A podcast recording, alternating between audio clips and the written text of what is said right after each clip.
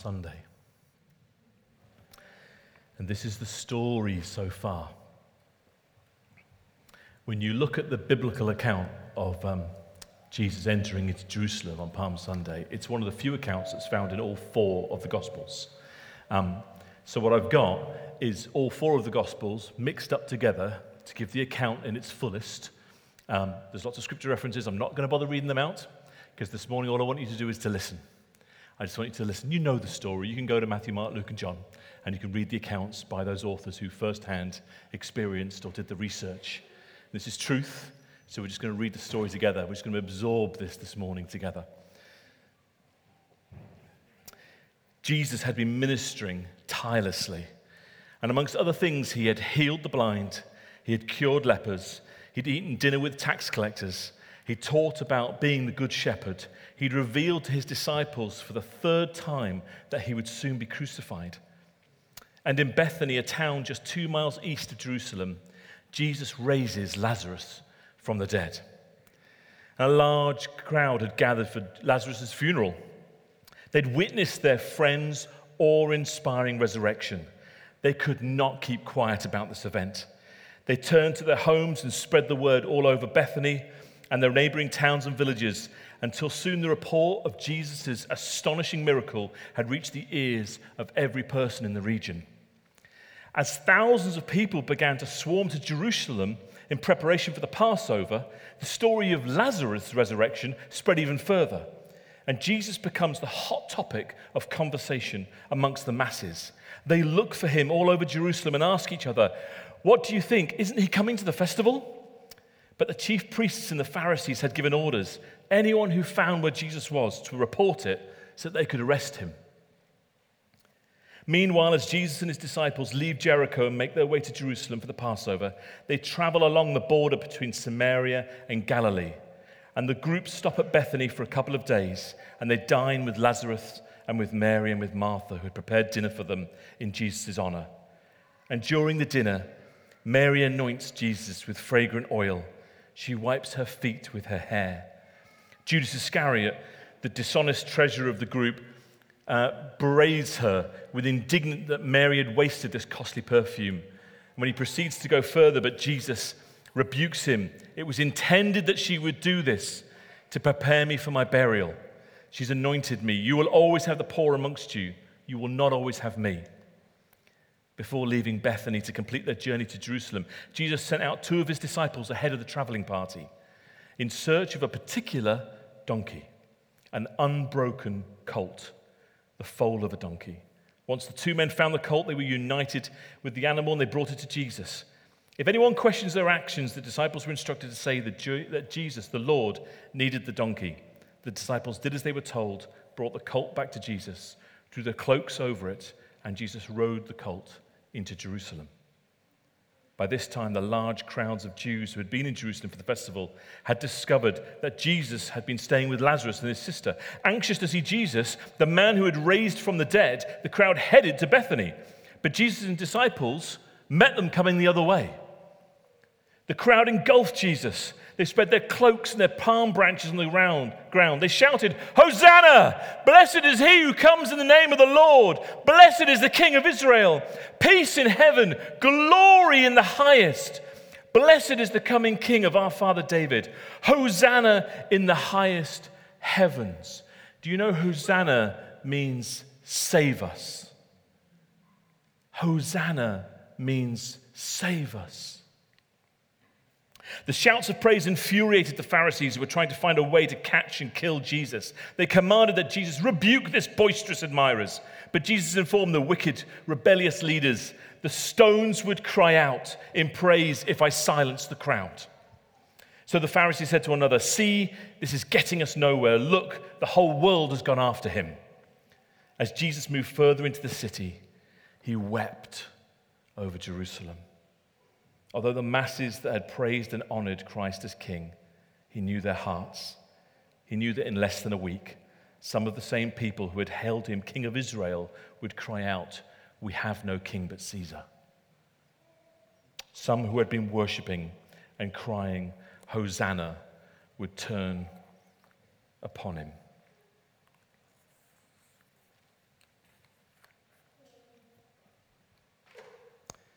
Palm branches are found again in Revelation chapter 7, verse 9.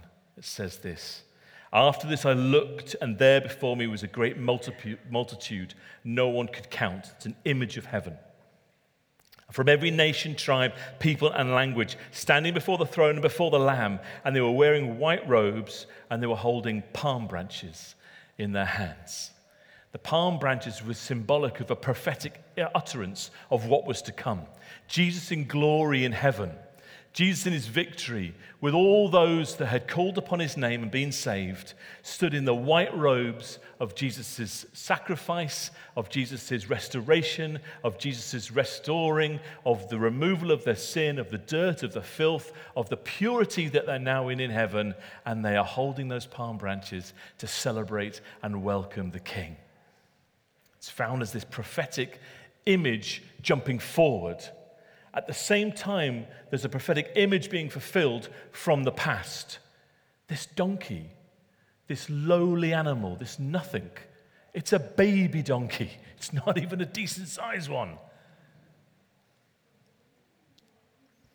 Zechariah 9, verse 9. Rejoice greatly, daughter Zion. Shout, daughter Jerusalem, see your king comes to you, righteous and victorious, but lowly riding on the donkey, a colt, the foal of a donkey. When a king arrives on a war horse in his weaponry, in his armor, and his sword, you know what you're receiving, right? You're receiving a war. When two kings approached each other, it symbolized the attitude of what was about to happen. But if one king approached another riding a donkey, it was actually a diplomatic thing to say, I'm coming in peace. I'm not coming prepared to battle you. I'm coming in a place of repentance. I'm coming in a place of acceptance. I'm coming as a brother. I'm coming to receive you as you receive me. If I got on my war horse or on my war chariot, it'd be a different story. That's not how I'm coming to you. And Jesus arrives as the King of peace. He arrives as the King who is the servant King. He arrives as the Lamb that knows he's about to be slain. And sacrificially, he arrives in a place of peace. And not just a donkey, a baby donkey. like you can't get any smaller. Like it's a colt, it's the foal of a donkey. How that animal bore the burden, I don't know. But that's what Jesus did to make it really, really clear. Yet again in Revelation, how do we see Jesus? What's he riding? A horse, clothed in white with names written all over his body, arriving as the victorious king. Now he's on his war horse. Now he brings the throngs of heaven with him. Now he's showing the restoration of all things. Now, because now is the time. There are times and there are seasons, aren't there, in, with Jesus? There are times and seasons in what God does. There's this moment of the colt, there's this moment of the donkey, and there's another picture in Revelation of what's to come of him riding on a horse, riding on that stallion, riding on that beast of victory and war, that beast of strength and authority. And Jesus comes for a different kingdom. Jesus says in John 18, verse 36, My kingdom is not of this world. If it were, my servants would fight to prevent this happening to me.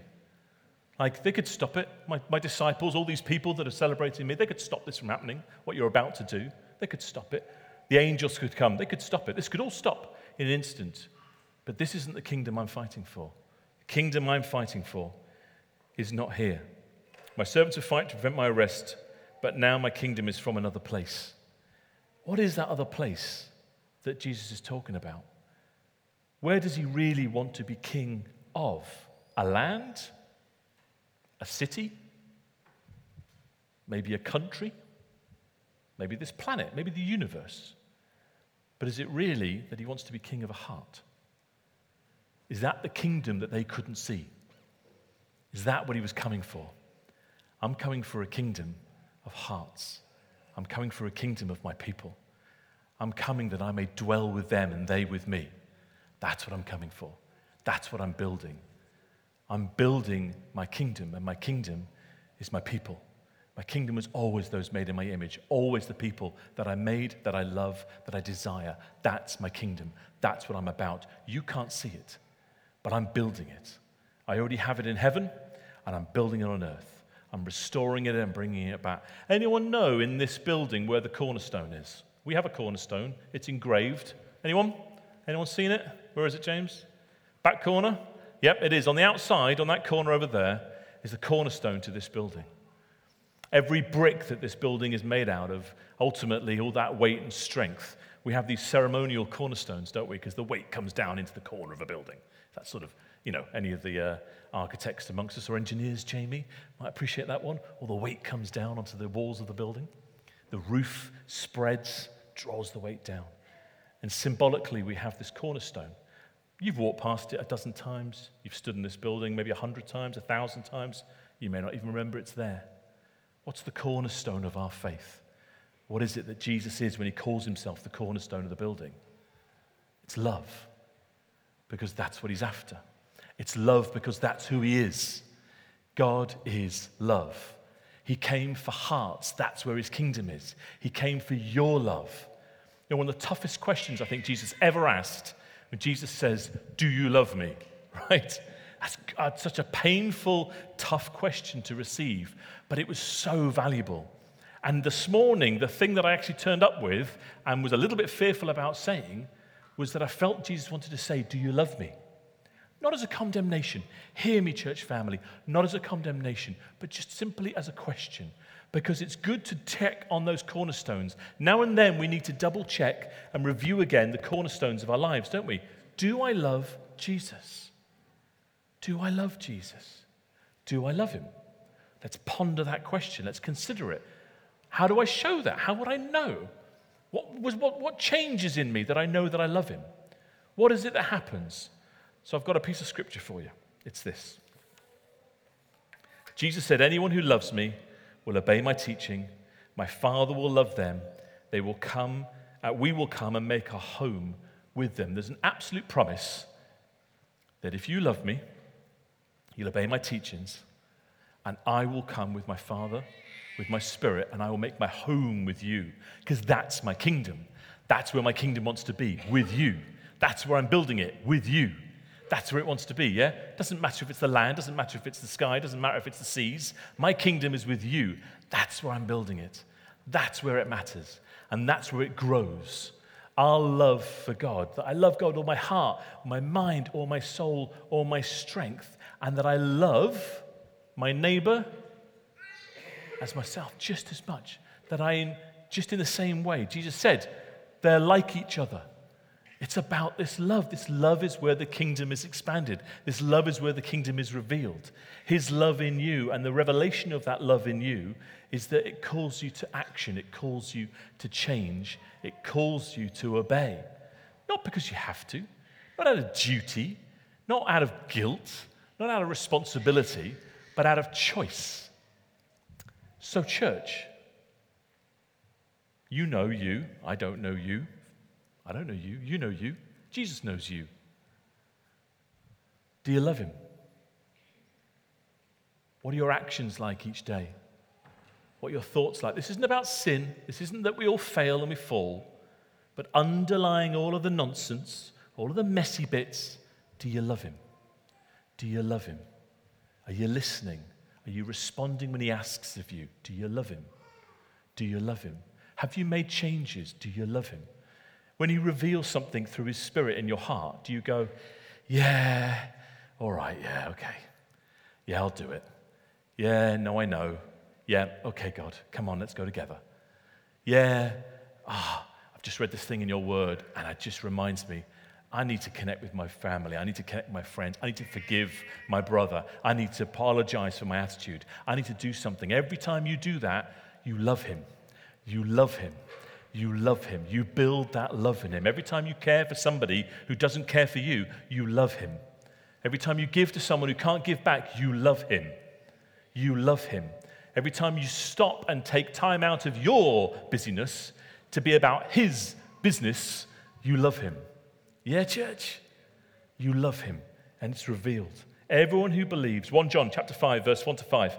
Everyone who believes that Jesus is the Christ is born of God. Everyone who loves the Father is a child as well. This is how we know that we love as the children of God by loving God and carrying out his commands. In fact, This is love for God to keep his commands. And his commands are not burdensome, for everyone born of God comes from the world. This is the victory that has overcome the world, even our faith. Who is it that overcomes the world? Only the one who believes in Jesus as the Son of God. Who is it who overcomes the world? Only the ones who believe that Jesus is the Son of God. Why? Because the world does everything to not love. It does everything for self. It does everything for its own, for it's what it's about. And this is the upside down kingdom. Turn it on its head, give, love, sacrifice others before yourself. God is the most greatest thing that you've got in your existence. He is everything we're about. Everything we're about is not about me. Everything else is about me. This is not about me. This is not about who I am. This is not about what I can and can't do. This is about Him and who He is. And that I follow Him and I obey Him and I adore Him and I love Him. Amen. That's the kingdom He's building, church family. That's the kingdom this morning. That's the kingdom. I just want us to take a moment to pause and pray. It's not a condemnation this morning, it's a recognition again. It's reminding of that cornerstone. It's a pillar of who we are as Christians, right? We love Jesus. We love Jesus. Do you love him? Ask yourself this question. I've got a few. Think about what you do and why you do it. Do you respond with a yes? Do you recognize the love in your heart for Jesus? Does it change your behavior, where you lead, where you're going?